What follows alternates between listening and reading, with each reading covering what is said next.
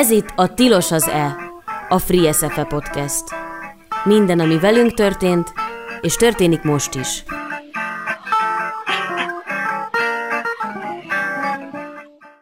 ...90.3 Tilos Rádió. Üdvözlök minden kedves hallgatót, én Muzslai Francisco vagyok, a Free SFE másodéves televíziós műsorkészítős hallgatója, és ez pedig a Tilos az E, a Free SFE Podcast, most már harmadik évadának első adása.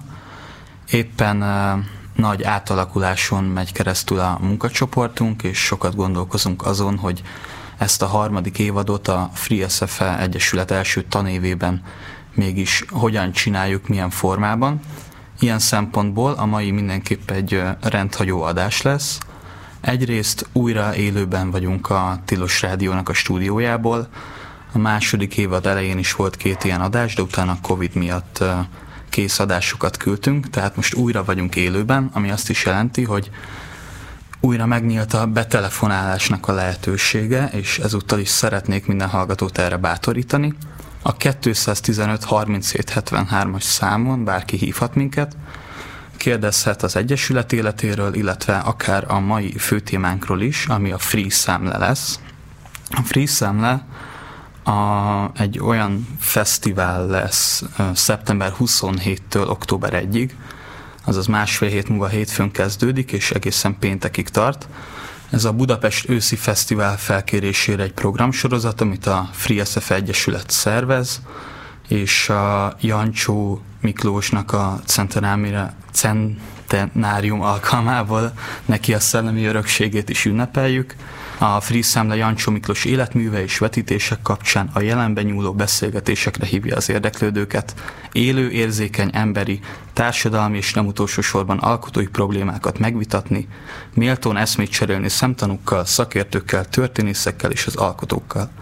Ezeken a programokon a részvétel díjtalan lesz, de regisztrációhoz kötött, és a regisztrációs linkeket megtaláljátok, megtalálják a Facebookon, illetve az őszi fesztiválnak a honlapján. Tehát a mai adásban központban a Free Szemle, annak tartalma, programjai, és emiatt hívtunk olyan vendégeket, akik vagy előadók, alkotók a fesztiválon, vagy pedig szervezői. Itt lesz velünk Báron György filmesztéta szervező, Sándor D. Máté és Juhász Bence karmester, illetve Novák Eszter, majd később Vámossági és Regős Simon is. Szeretném még itt az adás fel, elején felhívni a hallgatók figyelmét arra, hogy a Free SF Egyesületet tudják támogatni a Patreon oldalunkon keresztül, ehhez is mindent megtalálnak a freesfe.hu-n. Itt van velem a stúdióban Bartal Dóra, Egyesületünk egyik tagja, és a Tilos az munkacsoport szintén másik tagja. Sziasztok! Vele fogunk beszélgetni később majd a vendégeinkkel de előtte azt gondoltam, hogy megpróbálok adni egy ilyen kis összefoglalást a nyarunkról, hogy mi volt mégis az Egyesületben a nyáron. A podcast szempontjából a nyár az így kvázi szünettel telt, de azért nem teljesen. Olyan műsorok voltak a nyáron, amik visszahallgathatóak a Tilos Archívumban, amik szabad az e-adásokat dolgoztak fel, ez még az egyetem foglalás alatt volt, akkor inkább Strike TV-nek hívtuk, amikor a tanáraink tartottak előadásokat, illetve voltak különböző kerekasztal beszélgetések is online a Facebookon, ezekből válogattunk a nyáron, és itt szeretném megragadni a szót, hogy elmondjam, hogy az első két évad egyébként a Spotify csatornánkon is visszahallgatható, az első tíz rész az az egyetemfoglalásról szólt, kicsit így a múltban mélyültünk el akkor, és feldolgoztuk az elejétől a végéig különböző témákon keresztül. A második évadban pedig inkább az Egyesületnek az aktuális ügyeivel foglalkoztunk. Tehát vissza a nyára, Leginkább a nyár elején ilyen művészeti fesztiválokon voltunk megtalálhatóak az Ördögkatlanon és a Művésztek Völgyén, illetve nagyon felpesdült az élet olyan szempontból az Egyesület körül, hogy találtunk partneregyetemeket, amik befogadták a filmes hallgatóinkat Bécsben, az Emergency Exit program keretein belül. Felvett, felvettek a tanáraink új osztályokat, indítottak szakokat, amik már felnőtt képzések a FreeSF Egyesületen belül. a CEU nagylelkűen felajánlott nekünk osztálytermeket a Nádor utcai kampuszán, illetve a kollégiumában helyeket, és akkor ezek következményében tartottunk egy nagy évnyitó bulit augusztus 31-én, ami az egyetemfoglalásnak az egyéves évfordulóján volt, és itt már több mint száz hallgatója volt az Egyesületnek, és így kezdtük most meg ezt a tanévet.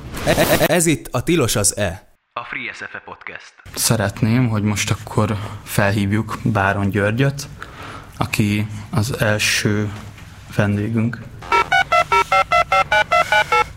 Én most, én most jó, hallak titeket most jó. kivételesen. Jó. Na, nagyszerű. Illetve visszahallom magamat ilyen visszhangba, ha nem muszáj, akkor jobb lenne, nem? Az Aha. adásban nem, hang, nem hallatszik, szóval Az adás, lesz. a fülünkben az adást halljuk, és az jó, hogyha, hogyha, hogyha most talán jobb lesz a tanár úrnak, annak csak örülünk. Jó, uh, jó. Igen.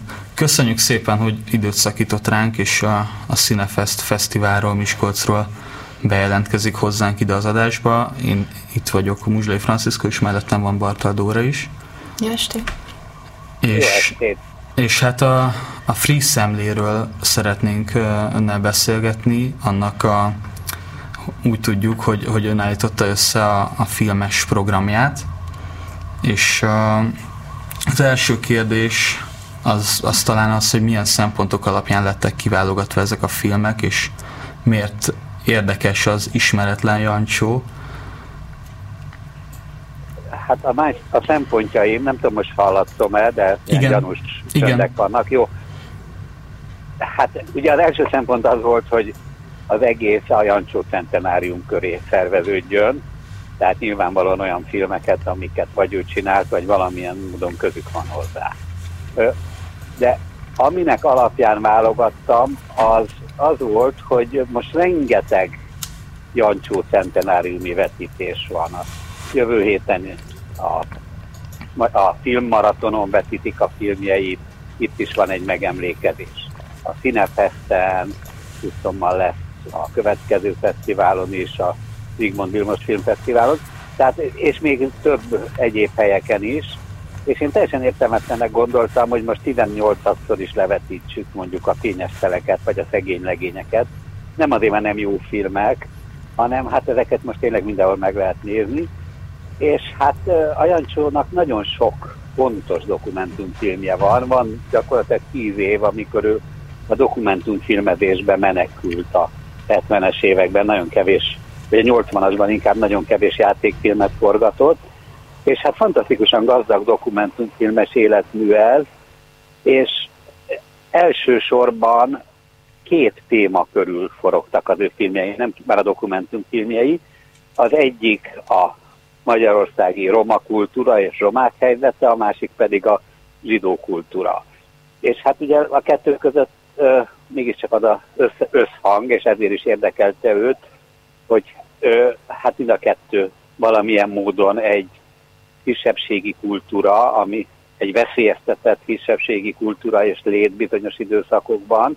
Tehát ez egyfajta morális tett is volt az akkor már elég idős Jancsó részéről, aki egyébként ezekben a filmekben személyesen is benne van a legtöbben. Tehát látjuk azt, hogy ő elmegy ilyen nehéz sorsú roma közösségekhez, ott beszél a közösség tagjaival, a kisgyerekekkel, stb. stb. Tehát ő, ő nagyon erősen, személyesen is jelen van ezekben a dokumentumfilmjeiben. Tehát nagyon kívül, ezek borzasztó érdekes filmek.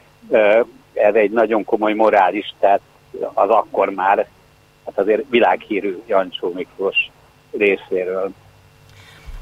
Én azt szeretném kérdezni, hogy egy ismertebb filmje, a Szerelmem Elektra lesz vetítve, hogy aminek ilyen színházi kötődése is van, és szó lesz majd Jancsónak a színházi előadásairól, hogy ez a kapcsolódás, ez miért érdekes, és miért egy picit elfeledett ez is ugyanúgy, ahogy a dokumentumfilmes munkája? Hát ez nem annyira a dokumentumfilmes munkásságához kapcsolódik. Két kivétel van a dokumentumfilmek alól. Az egyik az nem az ő filmes munkásságához kapcsolódik, hogy levetítjük a szerelmem elektrát.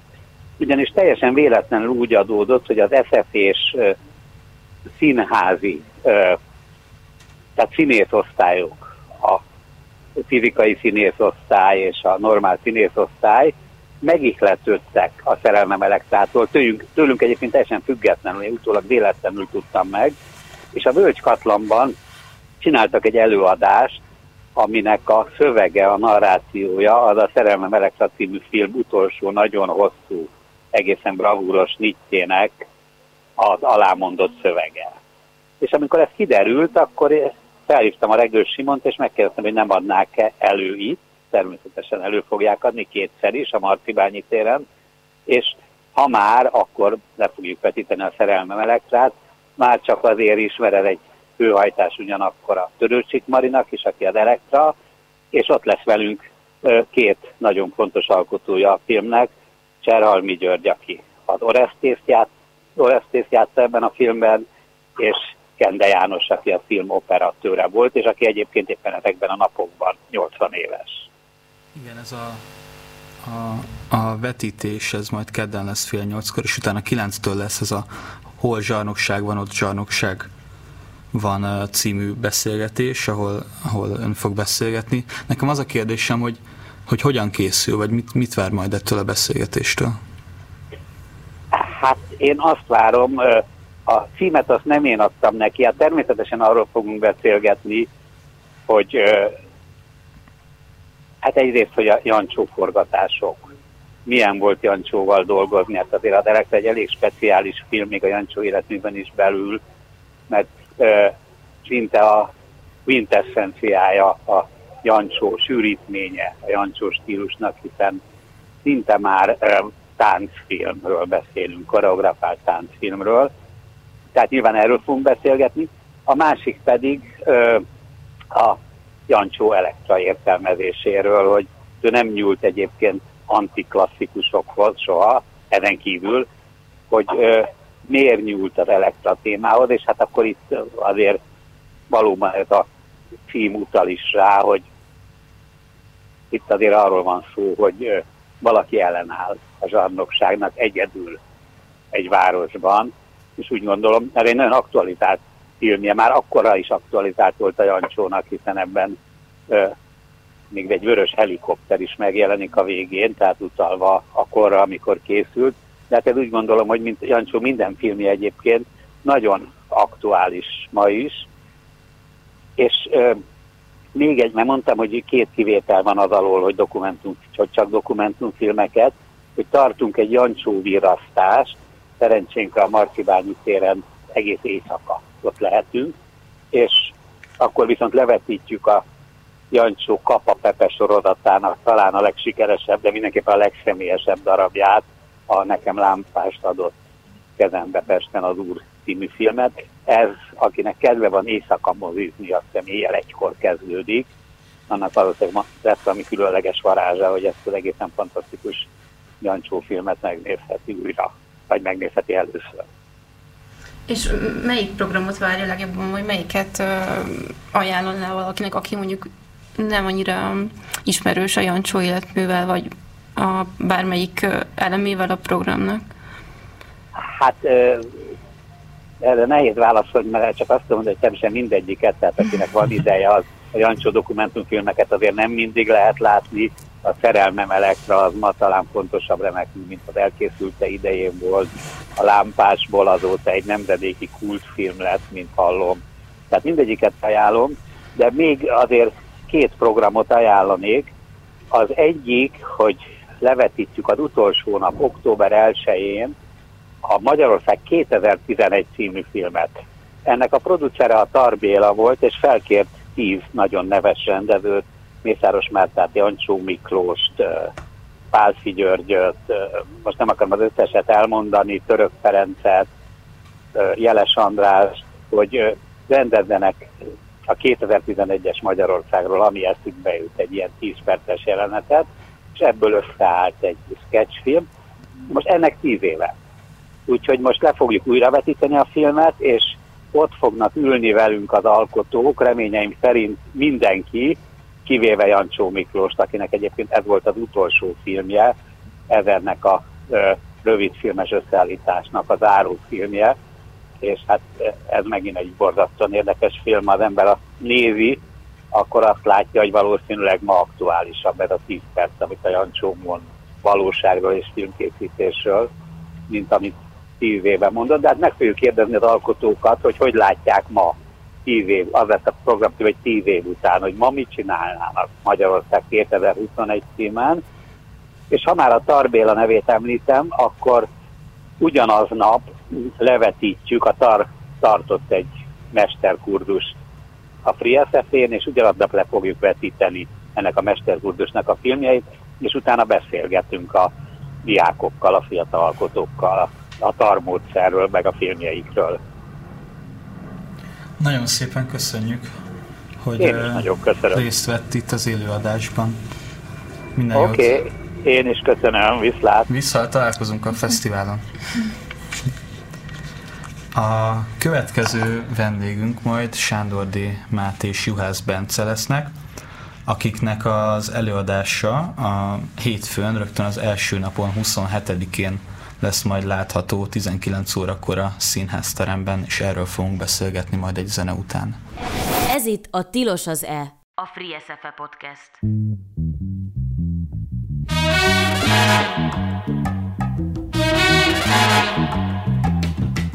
Take it easy, my brother Charlie. Take it easy, meu irmão de cor. Take it easy, my brother Charlie.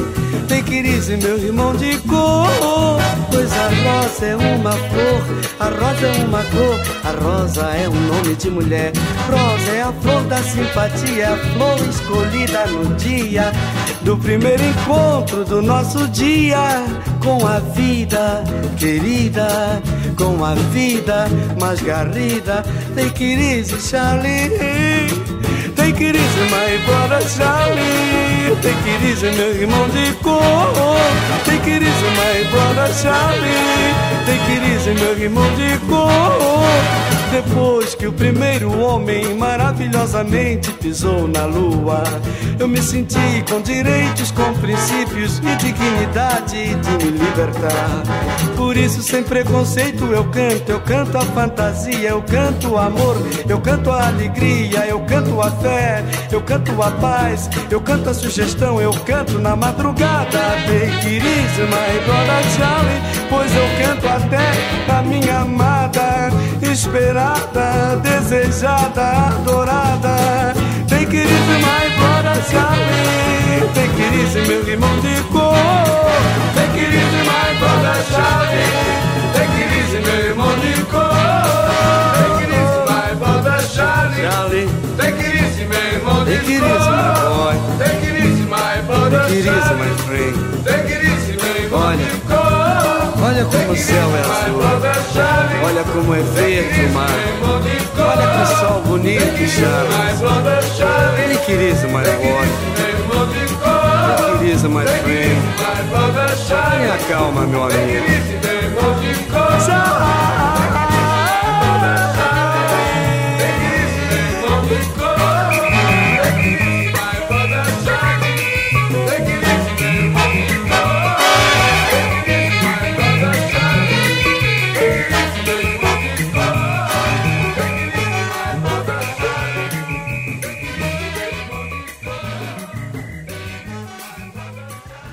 Ez itt a Tilos az E. A Free SFE Podcast.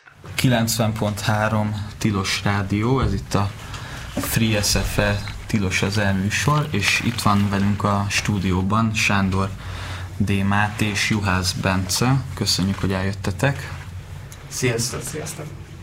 És uh, velük a már az előbb bepromózott szeptember 27-i előadásról fogunk beszélni, ami hétfőn lesz 19 órától majd a színházteremben, és ez pedig Mozartnak a Don Giovanni című darabja, vagyis hát ez, az az előadás lesz majd, és ez egy premier lesz egyébként, amire régóta, úgy tudom, hogy régóta próbálnak a, a fiúk, és a, a fő témánk az így a, a próba folyamat lesz, hogy, hogy hogyan épült föl ez a próba folyamat, mikor kezdődött, milyen állomásai voltak így a közös munkának. Mm. Milyen állomásai voltak a közös munkának? Tavaly, október 23-án volt az első nagy állomás. Akkor én az Egmond nyitányt vezényeltem, te meg szervezted lényegében a... Igen, volt ez az október 23-ai demonstráció, mi Bencével igazából ott az előtt találkoztunk először személyesen, és utána nem sokkal megbeszéltük, hogy találkozunk úgy, hogy most már így be is mutatkozzunk körülbelül, és akkor a Bencének már volt ez a Don Giovanni projekt a fejében, hogy szeretne egy nem egy nagy 40 fős zenekarra, hanem egy szűkebb, tizen pár fős zenekarral.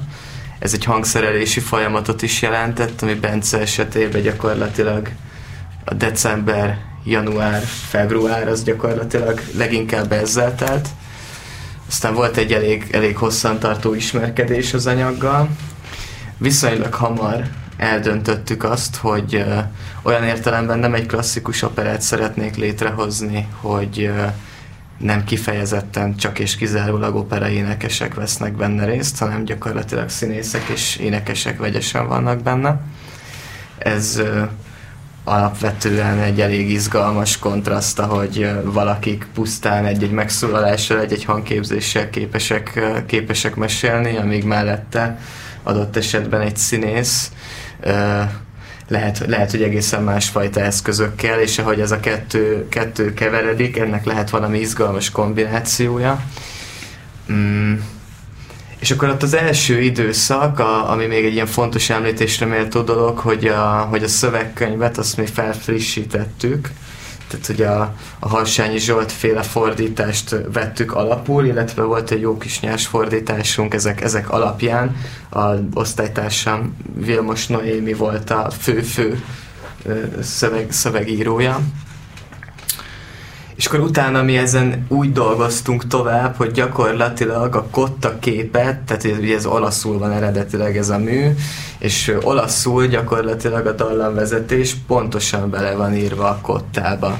Tehát, hogy egészen, egészen fontos súlya van annak, hogy egy-egy szótag, egy-egy rövid szótag, egy-egy hosszú szótag, egy ütemen belül hol helyezkedik el, Hát de még annak is jelentősége van, hogy mennyi szünet van egy-egy megszólalás között, és sokszor, hogyha elkészültünk egy szöveggel, azt kipróbáltuk, az énekesek elénekelték, és éreztük, hogy valahol bicsaklik ez a dolog, és akkor jöttünk rá, hogy hát persze, esetleg az a szünet az pont annyival hosszabb, vagy annyival rövidebb, ami most már értelmetlenné teszi az egészet. Sőt, tehát, hogy itt az, hogy ilyen vegyes csapatok voltak, ez még azt is lehetővé tette, hogy egyszerűen az opera énekesek elkezdtek segíteni a színészeknek, és egy-egy ilyen problematikus hang, amit nem értettünk, hogy valahogy hogy nem jön ki.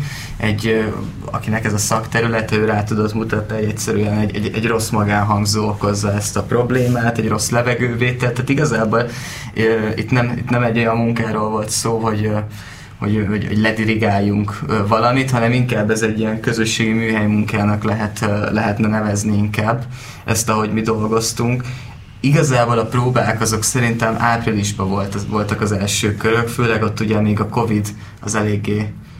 Még a, még a próbák előtt uh, lenne egy olyan kérdés, hogy hogyan állt össze nálatok így igazából a csapat, a, a színészekkel, az énekesekkel, nem, nem is tudom a színházban, hogy mondják ezt, hogy mi stábnak mondanánk a filmben. Uh-huh szereposztás. De körülbelül az. Igen, hát a, azt vettük alapul, hogy megnéztük ezeket a karaktereket. Szóval hogy megnéztük a szövegkönyvben, hogy ők milyen figurák lehetnek a valóságban, és akkor igazából a karakterekhez próbáltuk megkeresni a megfelelő embereket. És akkor májusban volt az, hogy mikor volt az első leülésünk a fügében, és akkor volt az, hogy egyszer megláttuk az összes embert, összes szereplőt, és akkor éreztük, hogy ez így a tökéletes szereposztás volt. Mert mindenki passzolt a saját által, által énekelt szerepet. Illetve ezért ez egy speciális helyzet, tehát hogy mondjuk egy, egy szerepnél azért sokkal kevesebb kritériumnak kell, tehát itt azért iszonyatosan profin kell tudni énekelni, mozogni, a kettőt, a kettőt egyszerre csinálni. Tehát, hogy itt azért egy nagyon-nagyon-nagyon extrán bonyolult feladat elé vannak állítva a színészek, ilyen szempontból, illetve az is, hogy egy-egy szerepnek megvan a konkrét hangfekvése, tehát hogy egyszerűen a tenor szerepet tenornak kell énekelnie, és és a többinél ugyanezt, tehát hogy gyakorlatilag azért ilyen szempontból meg volt kötve a kezünk.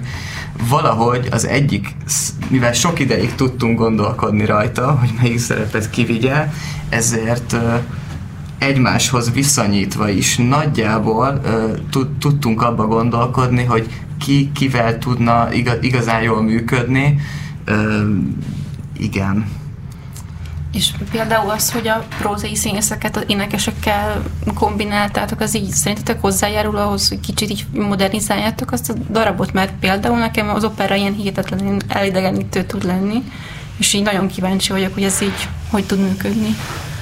Igazából nem is az volt a cél, hogy ez most modernizálva uh-huh. legyen, hanem egyszerűen az a, alapból az anyagban lévő dinamizmus, ami mindig is ott van, és csak ezt elfelejtik felfejteni, és soha nem, nem élnek a lehetőséggel az operaházon. Próbáltuk ezt újra meg, próbáljuk ezt megmutatni, és ennek tényleg csak az, az az egyik eszköze, hogy vannak bizonyos szerepek, amik sokkal dinamikusabbak, sokkal jobban lendítik előre az egész történetet, és ide viszont tényleg egy színész, egy, egy nagyon profi színészi munka kell. Szóval nem elég az, hogy valaki bejön elélek és kimegy.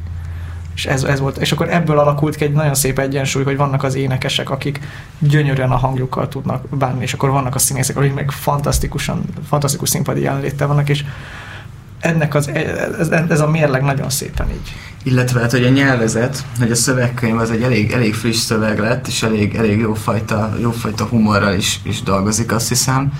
Ez még jobban segíti azt a helyzetet, hogy általában azért az operák idegen nyelven szoktak menni valami fajta felirattal, ami nagyon megnehezíti, tehát egy képernyőn viszonylag könnyen hozzászokik az ember szeme, itt egy, itt egy pásztázásról van szó az opera esetében. Nálunk ugye egy teljesen ö, friss magyar szöveg van, és szerintem alapvetően az már egy, az már egy elég jó helyzet, hogy, hogy nem, egy, nem egy valami komoly ö, hangvételű operáról van szó, hanem egyszerűen ennek a Mozart és Dapontai szövegnek elképesztő humora van, nagyon-nagyon virtuóz fordulatokkal, éles dinamikai váltásokkal dolgozik, tehát igazából egy nagyon-nagyon friss, friss cuccról van szó. És milyen volt ez a, ez a közös munka nektek? Nyilván hát még bőven, bőven tart, még hátra van a, a premier, de eddig hogyan éltétek meg? Hát a próbák elején, amik akkor csak korepetíciók voltak, tehát főleg úgy, hogy azért színészekkel dolgoztunk, ez viszonylag hosszabb időt vett igénybe, hogy, hogy az egész, volt, volt aki kottát sem tudott feltétlenül olvasni, hanem viszonylag hallás hajlás útján. Hát van olyan szereplő, aki ezt, ezt fejbe berakta az egészet. Ez egy három és fél órás dög, ez, a, ez a, tényleg, tényleg egy gigászi és fejből tudja az egészet. A Bence úgy segített nekik, hogy ott a, a lakásunkba ültünk, van egy pianinónk, és annál pötyögve énekelték vissza a dallamokat, közben a szövegen folyamatosan csiszolgattunk, módosítgattunk, és akkor Bence egy ponton uh, felvette az összes recitatívót szólamonként bepötyögve zongorával, szöveggel, azt kiküldte a, énekeseknek, színésznek, és azt lehetett hallgatni utcán. Főzés közben bármikor. és akkor elkezdett szépen lassan beülni, és valamennyire a Covid miatt is, de meg talán praktikus okokból eleinte egyéni próbák voltak, és az ominózus pillanat, ez a májusi, talán májusi fügetelem a Jurányiban, amikor összegyűltünk, Bence hívta a kórusát is, és kért, hívtunk egy korepetítort, Leufer Szilviát, aki azóta tehát nem is tudom, hogy nélküle hogyan, hogyan tudtunk egy napig is, napig is gondolni erre a projektre, tehát hogy na, szóval nélkül ez nem lenne. Ez teljesen egyértelmű. Ott hallották először egymást a színészek, énekesek, ott voltak az, hogy tehát volt olyan ö, tercet, amiben hárman énekelnek, amit eddig csak külön énekeltek, és egyből így beleugrottunk, hogy most hárman, és az egész egy ilyen óriási örömzenélés volt, olyan kiszakadt a terem a helyéről körülbelül. Igen, egy páran eljöttek így megnéznek, így, így ismerősök, barátok, barátok, és, és annyira jó volt látni, hogy végre nevetnek. nevetnek egy operán, ezt nem lehetett látni, mindenki bent ül nagyon komolyan egy színházteremben, sötétben és olvassa a szöveget, de most hirtelen az volt, hogy az emberek előrehajoltak és, és folyamatosan követték az eseményeket, és ez volt az az érzés, hogy na e, ebbe az irányba Hát kell. azért ritka, hogy nem tudom, én mindig azt emlegetem, hogy egy ennyire magas színvonalú nyersanyaggal foglalkozni, mint ez a mű, tehát hogy... Neked ez az első, hogy zenés darabot rendezel? Igen. És igen. milyen, milyen extra kihívások jöttek elő? Van-e ilyen konkrét különbség? Hát rengeteg, tehát azért az, az opera az opera hallgatva, tehát ez a, ez a fügetelem is számomra nagyon ijesztő élmény volt, hogy ott ülünk, és egyszerűen megszületett, életre kelt az az anyag, csoda szépen szólt, mindenki tudta a dolgát, hogy egyszerűen szerintem rendezőként egy operánál azt hiszem az a legnagyobb feladat, és ez nagyon-nagyon nehéz, hogy ne roncsd, ne roncsd el.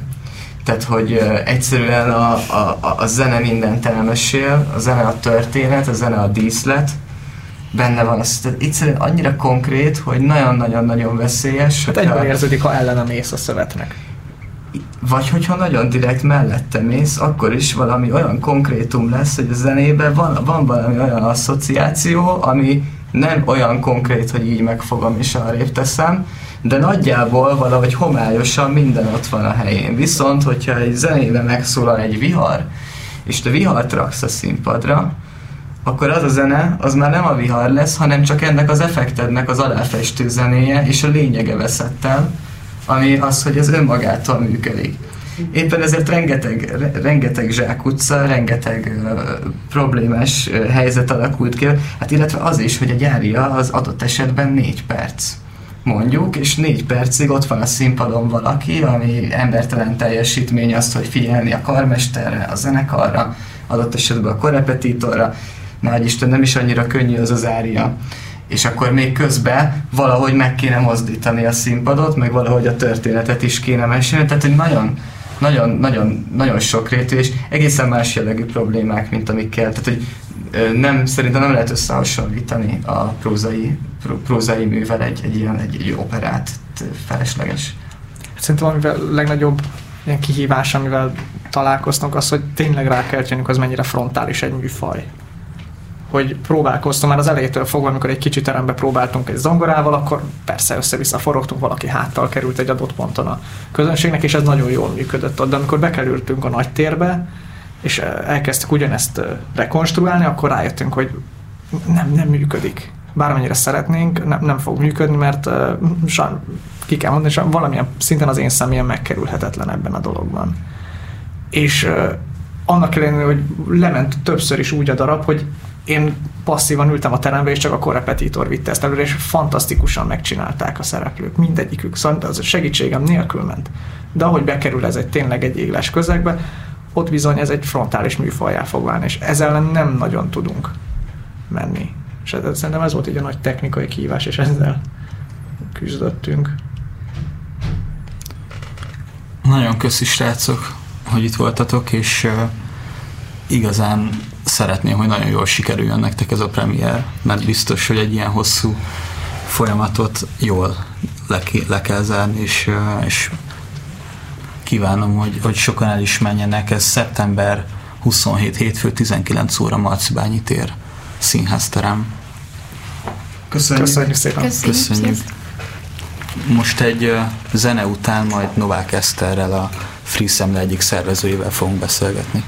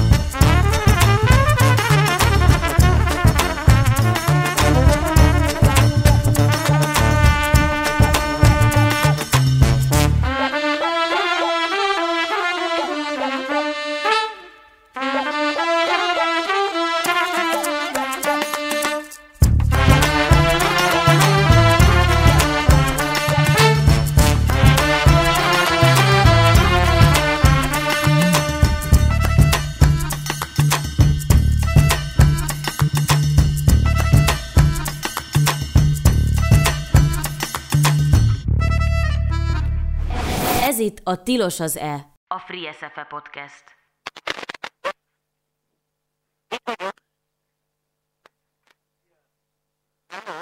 Addig akkor uh, ugrunk egy kicsit az adásban, és uh,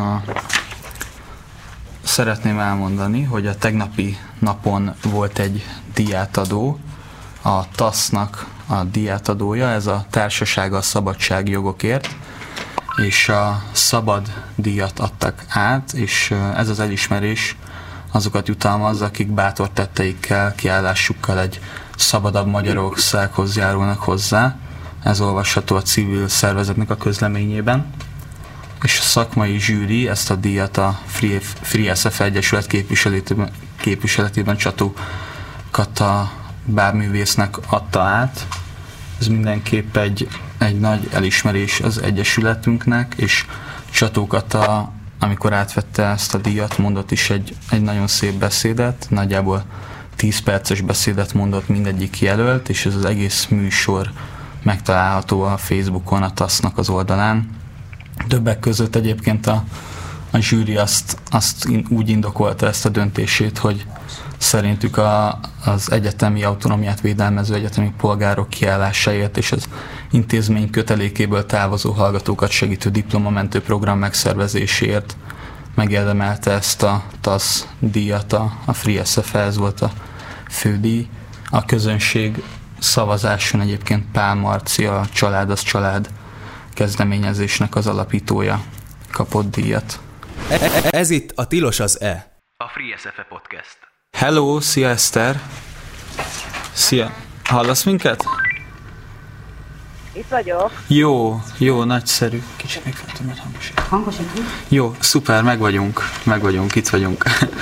Tehát ez itt igen a 90.3 Tilos Rádió műsorán a Free SFE Podcast, és Novák Eszter van velünk a telefonban, a Free SFE Egyesület egyik tagja. A, igen, jó igen. napot kívánok, jó estét kívánok mindenkinek. És a, a mai adásban, mint azt már elmondtam, a Free Szemléről beszélgetünk, aminek Eszter, te vagy az egyik szervezője, és ezért hívtunk téged, mert azt gondoljuk, hogy te vagy az egyik, aki a legjobban rálátsz az egész fesztiválra, és arra, hogy ez hogyan jött létre. Tudsz nekünk erről mesélni? Uh, hát igen, ez tulajdonképpen a Budapesti Őszi Fesztivál keretein belül van ez a free szemlet, a, a adott lehetőséget a Marcibányi téri művöldési központ, hogy ott megvalósuljon.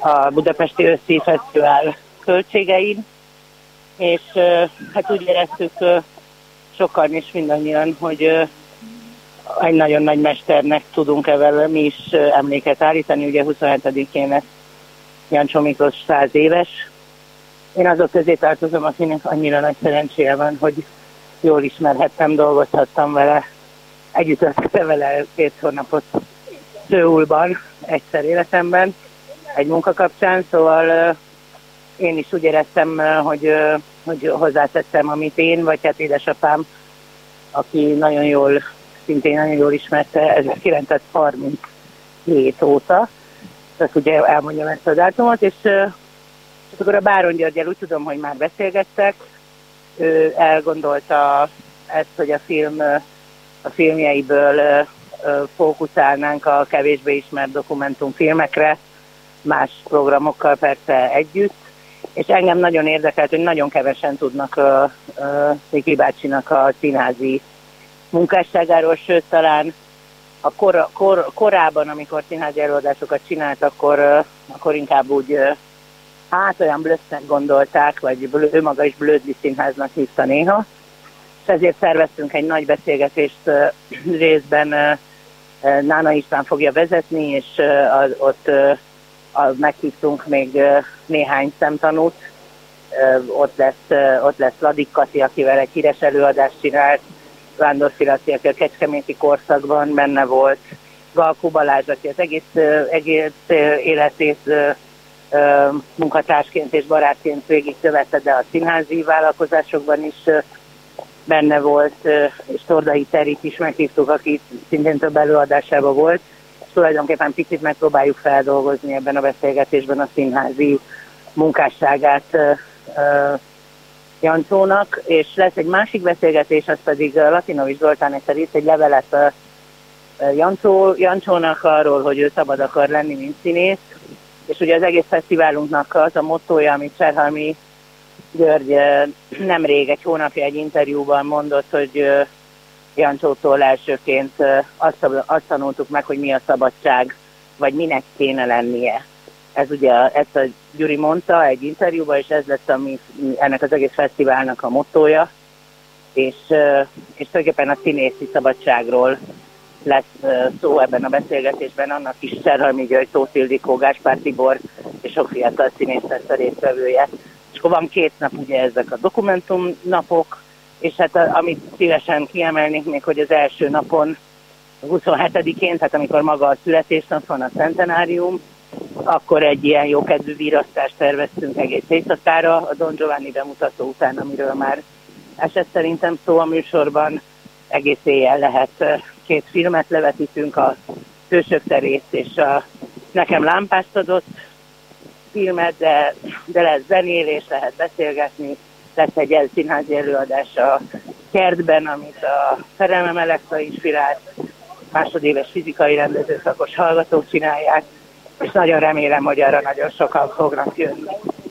Hát nem tudom, azt nem sikerült összefoglalnom talán. Még a, bocsánat, és a záró program, ami nagyon fontos, hogy Tarbélának nemrég, vagy éppen most fejeződik be a kurzusa a Féltefe Egyesülethez tartozó hallgatók, meg külsősök is jelentkezhettek rá, és azokat a filmeket, amik a kurzuson készültek, azokat levetítjük az utolsó napon, október 1-én, és levetítjük a 2011, Magyarország 2011-et is, aminek ugye az egyik epizódját Jancsó Miklós rendezte, és kicsit beszélgetünk arról, hogy mi történt az elmúlt tíz évben Magyarországon.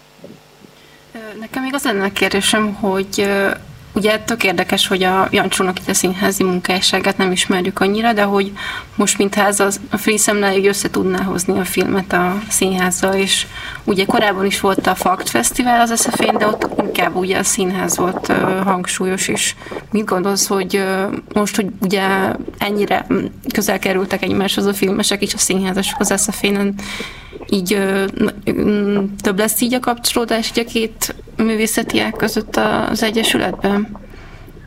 Hát egyáltalán én szerintem az egész ez a 21. század elején már túl vagyunk, és szerintem már, már nagyon erősen érződnek a, az átjárások és a műfai kapcsolódások, és én remélem, hogy a, nem csak az Egyesület tevékenysége, hanem egyáltalán fiatal művészek tevékenysége e, révén egyre inkább fognak oda-vissza gondolkodni. Az egyik program egyébként Fodor Orsolya bábrendező, aki idén fog diplomát kapni, már nem a Színművészeti Egyetemen, hanem a Varsói Egyetemen. Ő egy Orlandó előadást csinált, ez egy színházi előadás, és két fiatal operatőr, Farkasáron és Sipos Bence, azt hiszem, bocsánat, nem jut eszembe, hogy jól mondom-e, csinált belőle egy különös, egysnittes, film, filmes szempontból dokumentált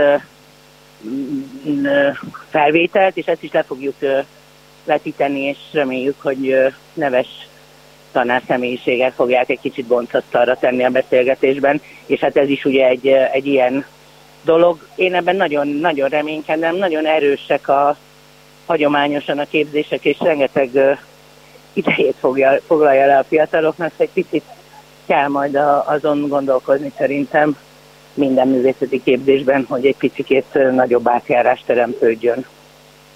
Jobban megismerték egymást, szóval van remény, szerintem. Meg a, hát végül az egysnittes film az is kicsit kötődik a jancsói hagyományokhoz. Hát igen, igen, azért is akartuk ezt mindenképpen. Még egy záró kérdés, Eszter, hogy melyik programot, vagy vetítést, vagy előadást várod a legjobban? Van-e ilyen? Nem. Nem, nem, nem tudom. Én, én, én, én engem nagyon érdekel a, a Hát igazából minden érdekel, de nyilván nem tudok majd ott lenni mindenen. Uh, talán ezt az éjszakát nagyon várom, mert szeretném, hogy sokan legyenek ott, és maga a jelenlét szerintem azt jelenti, hogy fontos nekünk ennek az embernek az életműve, és valamit el belőle. és hát ezeket a színházas beszélgetéseket azért én eléggé várom, különösen ezt, ami a színész, színészetről, mint önálló alkotó munkáról szól, mert uh, tulajdonképpen egy, uh, ha, ha, élek egy kicsit, akkor az egyik legnagyobb uh, ügyem, hogy szeretném emancipálni a színészetet, mert uh, minden másnál nagyobb művészetnek tartom már olyan értelemben, hogy a színházon belül, tehát a rendezésnél is sokkal fontosabbnak, és, és abszolút szabadság, szabadságjogot akarok, hogy másképp, másképp ítéljük meg, másképp nézzünk rá, és talán legyen egy szókészletünk, amiről, amivel beszélni tudunk arról, hogy egy színész képes a körülötte lévő világot formálni a gondolkodásával, és egy alakítás is alkotó munka. Úgyhogy ezt, én, ezt, ezt a beszélgetést talán ezt várom a legeslegjobban. Nagyon szépen köszönjük, Eszter, hogy bekapcsoltál hozzánk ide a műsorba. Köszönöm, szia! A következőkben majd Vámos Ágnessel fogunk beszélgetni, aki a Marcibányi téri művelődési központot képviseli majd, ami ugye a helyszíne ennek a free szemlének. Egy zene után jövünk vissza.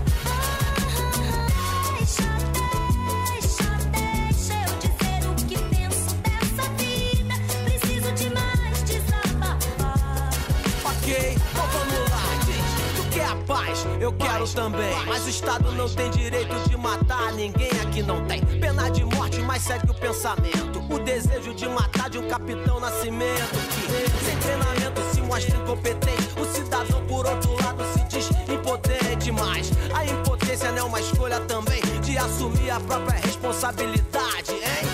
Você tem em mente, se é que tem algo em mente, porque a bala vai acabar ricocheteando na gente. Grandes planos, paparazzo demais que vale é que você tem e não o que você faz. Celebridade é artista, artista que não faz arte. Lava a mão como pilates achando que já fez sua parte. Deixa pra lá, eu Deixa continuo viajando. Enquanto eu falo besteira, nego vai, vai, então deixa.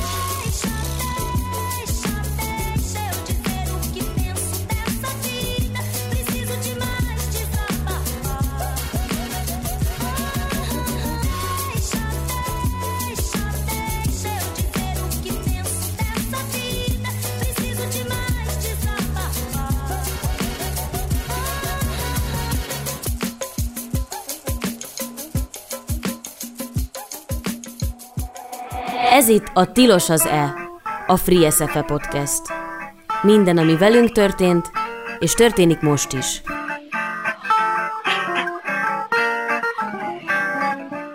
Ez itt a 90.3 Tilos rádió műsorán a Tilos az E, a Free SFE Podcast, és ha minden igaz, akkor itt van velünk a telefonban Vámos Ágnes. Először azt szeretném tőled kérdezni, től mellettem még Bartadóra, ketten vagyunk, hogy hogyan jött létre ez az együttműködés a Marcibányi Téri Művelési Központ és a Free SFE között? Jó estét mindenkinek, sziasztok!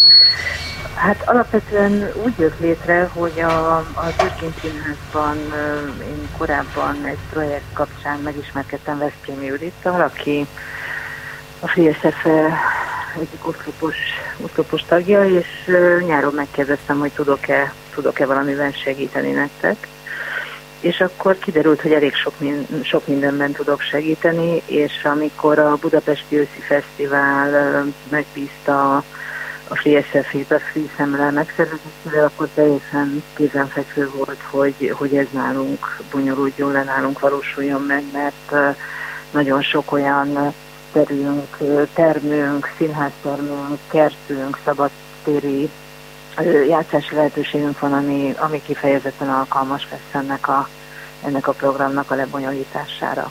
És ami nagyon fontos, hogy hallgattam a műsort korábban, de, de hogy még, még talán nem hangzott el, hogy, hogy Jancsó Miklós második kerületi polgárként élte, élte az életét, és a, a második kerületnek emlékezett politikai szempontból és tiszteletadás szempontból egyszerűen kötelessége, hogy ezt, a, ezt az évfordulót meg, megünnepelje méltó módon. Úgyhogy ez így összetalálkoztak a, az emberek, a szándékok, a, a lehetőségek, és, és akkor mi helyet adunk a Free Szemlének. A, a fesztiválra, Tia Marcinál.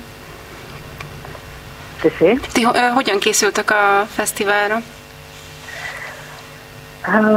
Mi, mi egy, ugye az, az, egy, az egy nagyon fontos elem, hogy a, hogy a Budapesti Őszi Fesztiválon a második kerület a Margit negyed projektet szeretné bemutatni, és itt a, a Margit negyedben a, a Gyurányi ház, a Plac, a, a képező, a Manyi, a Szabad Balaton kezdeményezések mutatódnak be, és a, ugye a Margit negyednek egy egy, egy határa tulajdonképpen a Marcilányi téri művelődési ház, és gyakorlatilag a, a teljes második kerületi projektmenedzsment, illetve a projektmenedzsmentnek egy jelentős részét mi, mi fogjuk bonyolítani, illetve a, a Free minden, minden létező kommunikációs csatornánkon teret fogunk adni, és és a, az, az ünnepélyes megnyitót, ez a második kerületi ünnepélyes megnyitót is nálunk, nálunk lesz majd 27-én este fél nyolckor, illetve csinálni fogunk egy, egy kiállítást, amiben részben Jancsó, részben, részben a Jancsó filmekben szereplő művészek képei, alkotásai, különböző látványok lesznek majd láthatók. És egyébként a, a Marcibányi Terművelési Központ így, hogy ezt kicsit be akarnád mutatni nekünk, akkor, akkor hogyan tennéd, mire fókuszál, mi a, mi a profilja? Hát a Marcibányi tér az egy, egy hagyományosan uh, színjátszásra, iskolai színjátszásra, drámapedagógiára fókuszáló, és ebben nagyon erős erős szervezet, és így teljesen kézenfekvő és értelemszerű, hogy a, hogy a FreeSF kapcsolódások is, kapcsolódásokat is megtaláltuk, tehát inkább, inkább a színházi nevelés erős nálunk, kevésbé a film, de, de változóban van a, változóban van a szervezet, nem csak, nem csak a Marciványi téren, hanem általában is az egész második kerületi kulturális kultúrafelfogás szerepeknek a, a kigondolása, ez, ez most egy, egy új új ö, ö, lehetőség, egy új, új adottság a kerület életében. Úgyhogy a Marcibányi tér az, az ö, hagyományosan egy, egy nagyon erős művészetbarát ö, művelődési ház, tulajdonképpen már régen nem művelődési ház, hanem egy olyan, olyan közösségi tér, ami, ami nagyon sokféle művészeti ágnak, nagyon sokféle egyéni elképzelésnek, ötletnek, világnak teret tud adni, teret képes adni, és szerintem ez a, ez a Free Szemle projekt is erről, erről fog szólni, hogy milyen sokféle és milyen színes, bár csak egy ember, de mégis mennyiféle világot tud megmozgatni. És hosszú távú együttműködésre készültek a Free SF-vel? Igen, szerintem ennek teljesen létjogosultsága lehet, és és gondolkodunk azon, hogy milyen, milyen formákban tudunk majd együttműködni, de ez egyelőre még a, a nem túl távoli jövő zenéje. Nagyon köszönjük, hogy becsatlakoztál hozzánk, és biztosan találkozunk másfél hét múlva Ez ugye. 27-én is talán egész héten péntekig remélhetőleg minél többet és minél több emberrel a Marci közösségi térben. Köszönjük szépen. Köszönjük szép estét. Köszönjük. Szia. Ez itt a Tilos az E, a Free SFE podcast. Én szólok, Elektra. Az igazság szól és a törvény. Átkozott legyen minden zsarnok, és áldott minden ember, aki nem törődik bele a zsarnokságba. Áldott legyen minden ember, akit zsarnok pusztít el. Hátat a falnak és nem megdögleni Egy ember tudta ezt, remekül Elveszett harcosok köszönnek neki Öltél. A pusztán, Aki öl, a törvény szerint halállal bűnlődik. Várják, ő mikor érkezik Minden nap meg fogunk halni. Lesz erőd minden nap meghalni? Ugye dobog Hey, hey, hey, csak lehet Lesz erőnk. Minden nap újra kezdünk. Csak így lehet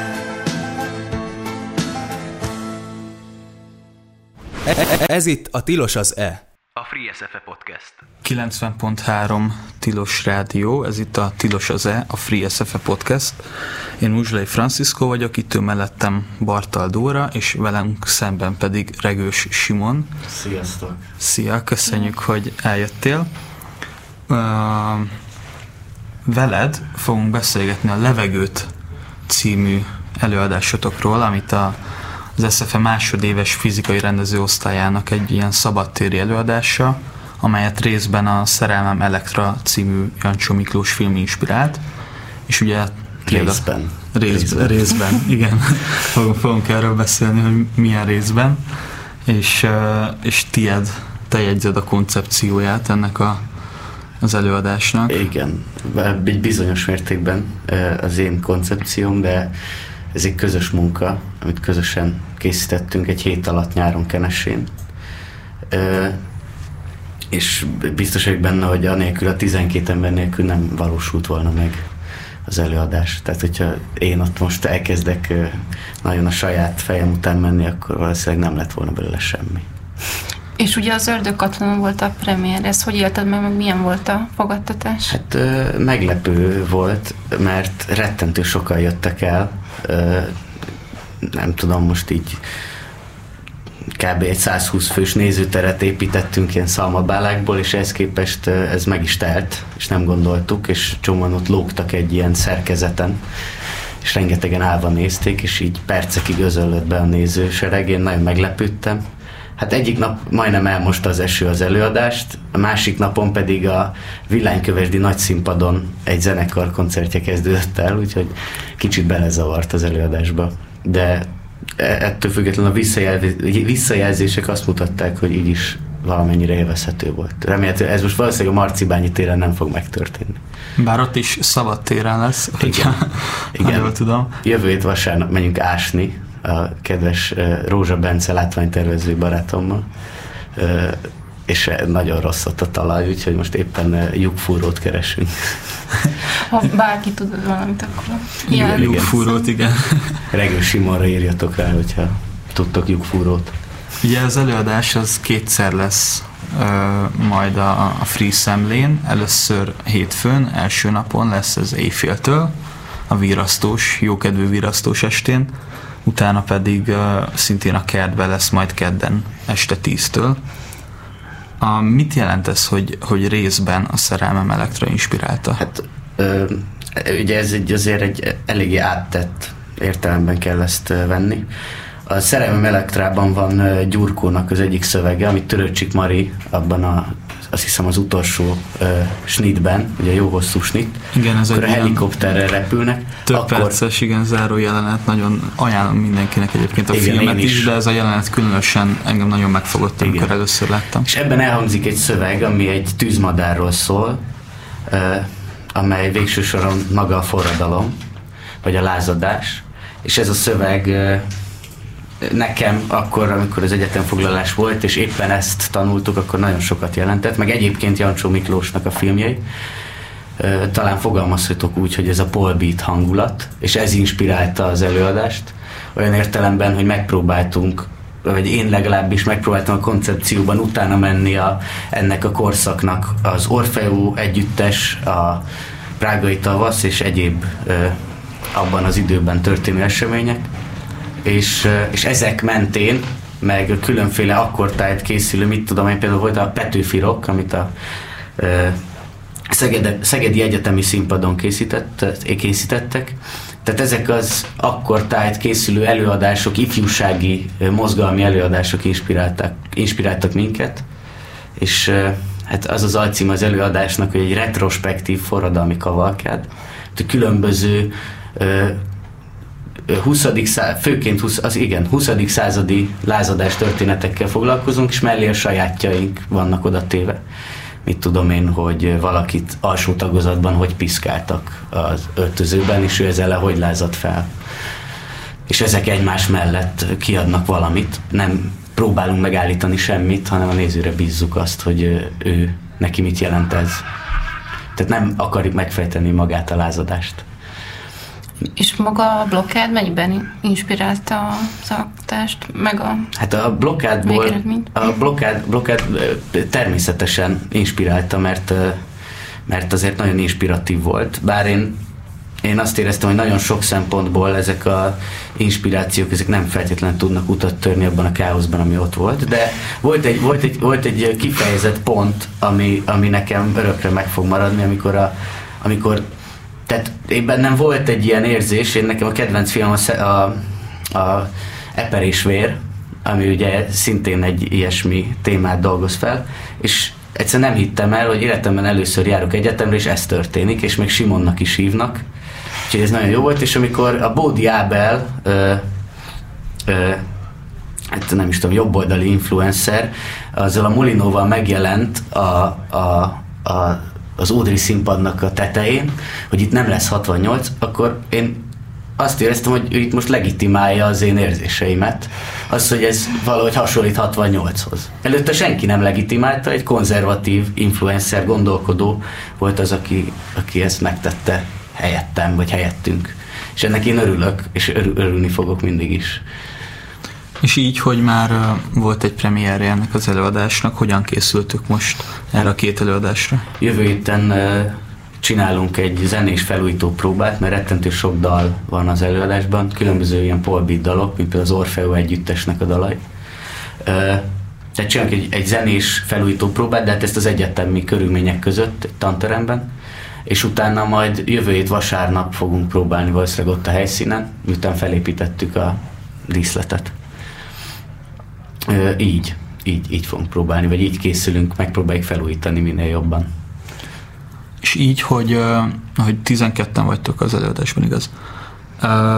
Hogy a karakterek az előadásban azok, azok kicsit olyanok, hogy mindenki magára formálta, és önmagából tett bele, vagy, vagy volt valami, valami másfajta leosztás? Hát alapvetően persze ez nem egy jó szó rá, de talán ez valahol egy ilyen misztériumjáték, ahol megidéződnek különböző történelmi alakok, mint például Bajcsi Zsilinszki, eh, Ján Palach vagy Csegevara, és ezek az alakok, ezek egy, megpróbáltuk absztrahált módon megidézni őket. Ezekhez eh, segítségünkre szolgálnak a Rózsa Bence által tervezett csontból készült maszkok, eh, amelyek az elnyomottat, a lázadót szimbolizálják, és ezen kívül ugye vannak a személyes sztorik, amik természetesen a, a, a fiatal felnőttekre vannak szabva, tehát mindenki a saját történetét meséli el bizonyos mértékig. És viszont, viszont alapvetően nem fontos az, hogy, az, hogy itt milyen személyiségek jelennek meg, mert egy, egy 12 fős, persze nem tömeget, de egy, egy csoportot látunk, egy közösséget, akik éppen megidéznek különböző személyeket, individumokat, akik fontosak, és emellé oda teszik a saját történeteiket úgy elmesélve, hogy azok, azok valahogy összecsengjenek ezekkel a lázadó figurákkal. Tehát ha úgy vesszük, nincs, nincs egy olyan személyiségrajz ennek a 12 embernek, mint mondjuk az 12 dühös emberben, hanem közösségként, közösségként működnek. Valahogy így tudnám, így tudnám leírni. Az alkotó folyamat során volt valamilyen tanári segítségetek, vagy, vagy ti voltatok az osztály, akik ezt önállóan létrehoztátok?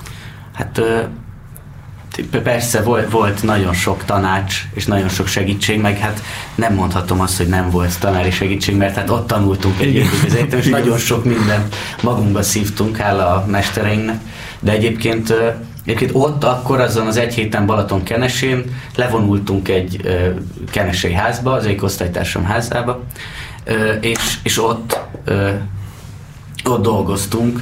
Ö, valamit, valamilyen, főleg a koreó, tehát hogy vannak, voltak olyan dolgok, amiken ők dolgoztak külön, és voltak olyanok, amiket én, én kértem, és, köz, és együtt megcsináltam. Tehát, hogy, tehát az én, én, én mondtam ki a mondat végén a pontot, vagy én raktam oda a pontot alapvetően, de, de ha úgy veszük, tanári segítség nélkül csináltuk ezt, öt nap alatt készült el, és a hatodik napon pedig tartottunk egy munkabemutatót, ahova meghívtuk az osztályfőnököket. És akkor így, és akkor utána volt egy kis beszélgetés, és aztán később Katlanon egy, egy pár apróságot tudtunk javítani rajta, és most is valószínűleg változni fog ahhoz képest, mint ami Katlanon volt, főleg mozgások és a koreográfia terén. Nagyon szépen köszönjük, Sima, hogy eljöttél. Hát én köszönöm, hogy ezeket elmondhattam. És uh, még egyszer szeptember 27 hétfő éjfél és 28-a este 10 óra levegőt. Cím volt az alcím? Levegőt retrospektív forradalmi kavalkát. Így, a kertben, a Marcibányi Térművelési Központban. Köszönjük. Köszönjük. Én köszönöm. Most pedig az adás vége fele közeledve meg fogjuk hallgatni Upor Lászlónak, Egyesületünk egyik fontos tagjának azt a beszédét, amit a Free SFE évnyitón mondott augusztus 31-én. Azért is hallgatjuk meg, mert most indult el múlt héten a Free SFE-n a tanév, a színházasok pedig csak most fogják megkezdeni a munkát, most indult el a podcastünknek is az új évada, tehát azt szeretnénk, hogy itt a podcastben is, a Tilos Rádión Upor László nyissa meg ezt a tanévet. E- e- ez itt a Tilos az E. A Free SFE Podcast. Upor László évnyitó beszédét hallhatják. Tavaly ilyenkor, ha jól számolom, 364 nappal és nagyjából 22 órával ezelőtt némileg meghatódva álltam egy színpadon a Vas utcában, és úgy integettem a virtuálisan az égbe száguldó színész osztálynak, és velük az összes diáknak, hogy jó utat. Sapka, sál. Pár órával voltunk azután, hogy a minden lényeges jogától megfosztott szenátus és a vezetőség lemondott, és néhány óra választott még el bennünket attól a pillanattól, amikor a diákok elfoglalták az Ódri épületét. Mindkettő úgynevezett történelmi pillanat volt. Mondhatni, történelmi iker pillanatok voltak. De ez a mini történelem, ami közös, nyomasztó és felemelő történetünk, nem 2020. augusztus 31-én délután kezdődött, hanem sokkal, sokkal korábban. És nem aznap éjfélkor zárult le, de nem is hónapokkal később a blokád megszűnésekor. Legalább fél éves, kőkemény, és a maga nemében szintén egyedülálló küzdelem előzte meg a súlyos délutánt. Az esti foglalás pedig és mindaz, ami abból következett, tényleg világra szóló, és tényleg ma is tart. Ezt a történetet senki nem veheti el tőlünk. Hiszen az igazi emberi történeteket amúgy sem lehet csak úgy adni-venni. De meg lehet rabolni, be lehet piszkolni, meg lehet rongálni, megcsonkítani, átrajzolni, átcsomagolni, és a többi. Tessék vigyázni erre a történetre. Tessék tisztán tartani és frissen. És tessék beinvitálni ebbe a szép, tiszta, élő történetbe az új szereplőket. Új szereplők, gyertek, gyertek! Nem maradtok le semmiről, nem maradtok ki semmiből. Bele kell tanulni a hagyományba, de sem utánozni, sem megijedni tőle nem szabad. Semmi sem lezárt, semmi sem megkövesedett. Az emlékeink sem mert a történetünk elveszítésénél csak az rosszabb, ha elvesztegetjük. Ha apró pénzre váltjuk, kiárusítjuk, elkoptatjuk. Vagy épp fordítva. Ha hagyjuk ránk száradni, megmerevedni, megkövülni, hogy aztán abból a megkövesedett történetből emlékműveket farigcsáljon ki-ki a maga kedvére. Nem. Azt ne. Az egyik legfontosabb dolgunk, békésebb időben is, nem ám most, megtartani, éppen megőrizni a múltat a jelen és a jövő számára, de ugyanakkor tovább lépni, semmiképp nem beleragadni. Egy éve azt kiáltottam a száguldó gyermekem korúaknak, majdnem unokám korúaknak. Sapka, sál. De amikor süt a nap, és nincs nagy szél, le lehet ám venni. Nehogy ránk izzadjon a ruha. Már pedig akármilyen vacak is az élet. Most eléggé süt az a nap. Sok zsebkendőt telebőgtünk, sok féltéglában agyúrugdostuk a lábújunkat, sok falon vakartuk tövig a körmünket, de abból a soha nem tapasztalt és lehetetlen helyzetből, amibe kerültünk, amibe belekényszerítettek bennünket, már iszonyatosan magasra jutottunk a magunk erejéből, és rengeteg csodálatos ember segítségével. Akiknek persze mi is rengeteg csodálatos percet szereztünk. Ha belegondolunk, hogyan is kerültünk ide, bizony elég szédítő, boldogító érzés. Ha pedig arra gondolunk, merre tartunk, az még inkább. Mert nem is az a lényeg, hogy most itt állunk, hanem hogy elképesztő esély nyílt arra, hogy felépítsünk valami sosem voltat. Nem két perc, és nem két hónap alatt lesz meg. De nem is kell, hogy meglegyen. Azt hiszem nem értek egyet Madáccsal, hogy az ember célja e küzdés maga. Azt viszont nagyon is gondolom, hogy ebben a pillanatban nem szabad türelmetlennek lennünk, mert az építés maga igenis valódi cél. Magunk előtt átcsoljuk a hidat, nem tudjuk hovába. Veszélyes? Persze. Nem szép? Dehogy nem. Nem tolonganak az elődök, és így is micsoda panoráma nyílik. Hátunk mögött két erős tradíció. Az SFE 155 éve, és az elmúlt mondjuk másfél év története. Azok, akiktől nem tudtuk a régi iskolát megvédeni, akaratukon kívül is sok jót tettek nekünk. Sokszor ők sarkalnak bennünket valami még jobb megoldásra. És néha egész különös módon hibáznak rá az igazságra. Én például évről évre mindig elmondom az új hallgatóknak. Remélem sokat fogunk tőlük tanulni. És komolyan mondom. Most pedig tessék, tessék, Eljön a pillanat, amikor az ellendrukkerek megértik a lényeget, és lekicsinlőn azt mondják ránk, önképzőkörbe csábítjuk a hallgatókat. Azt hiszik, sértenek ezzel. Jelentem, bizonyos értelemben igazuk van. Én például nem tudok elképzelni magasabb rendű, interaktív formát, mint az ön és egymás képzés. Sok a gond, a nehézség, a hiány, a konfliktus gyök de ez ne bizonytalanítson el senkit. Sose azt kérdezd, mit tehet érted a Free SFE, hanem azt kérdezd, hogy mi a Free SFE, vagy mivé lehet. Azzá, amivé tesszük. Addig szeressük olyannak, amilyen. Legyünk rá büszkék, és nevelgessük, növelgessük. Ha meg kell, néha szóljunk utána. Hé, Sapka sál. Ez itt a Tilos az E. A Free SFE Podcast. Upor László évnyitó beszédét László Panna mondta el. Ezzel végére értünk a mai Free SFE Podcastnek. Köszönjük szépen minden hallgatónak a figyelmet. Köszi Dóri, hogy itt voltál. Köszi, sziasztok. És köszönjük az összes vendégnek is, aki velünk volt, és két hét múlva jövünk új adással. A Tilos Rádiót hallották, és mese következik.